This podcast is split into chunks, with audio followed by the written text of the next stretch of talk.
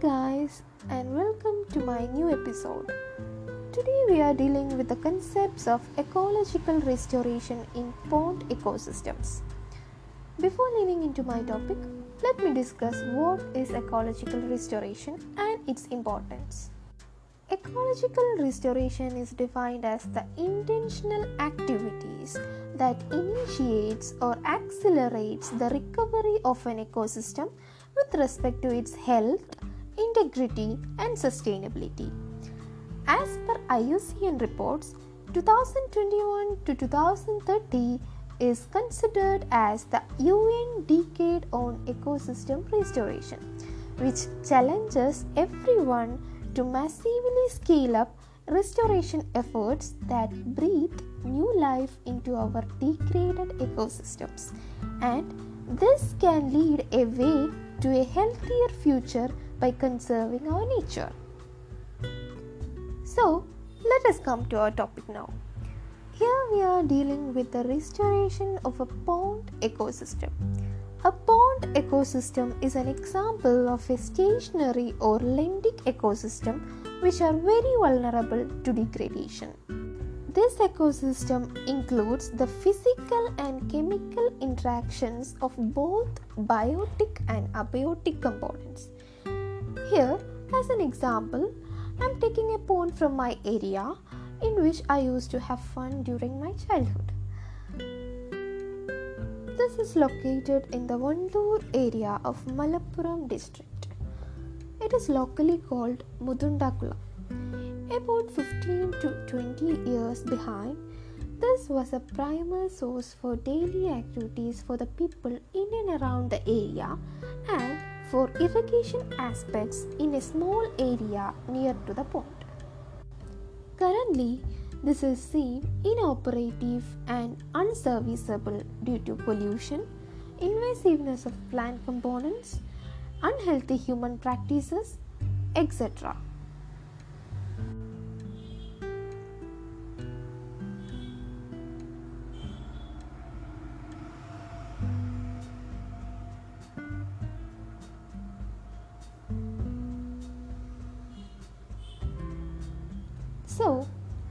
us discuss few restoration methods to recreate our pond ecosystem. First of all, water management and pollution control programs must be implemented. This includes cleaning of the pond, removal of plastic and other waste materials, draining out the polluted water, and removal of clay and other wastes. Solid waste management can be considered as per the availability of the space and the resources. Following this, biodiversity conservation methods can be executed. First of all, introduction of water plants based on the ecological conditions of the pond can be considered. Different colored nymphaea and nelumbium species can be promoted in case of the introduction of these plants. Also, if suitable land area is available, introduction of medicinal plants like ashoka, neem, tulasi, etc. on the bank of the pond can be also beneficial for this project. Secondly, introduction of native fishes, frogs, and other aquatic animals can give a better result for the restoration. Fingerlings of native fishes are mostly encouraged and exotics are restricted. Few protection measures like biofencing by using vetiver, pandanus, and other riparian vegetation can be adopted.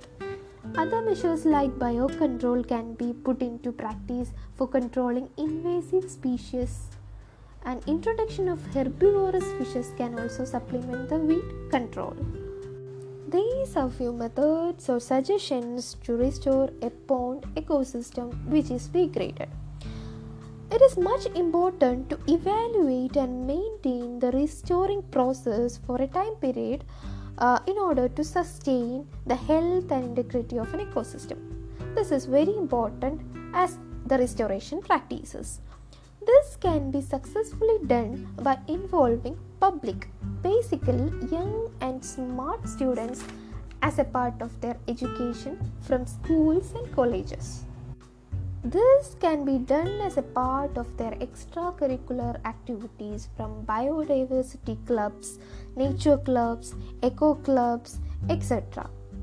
This will bring a great change, and each one of us can become a change or solution than a problem for our nature and for conserving our nature.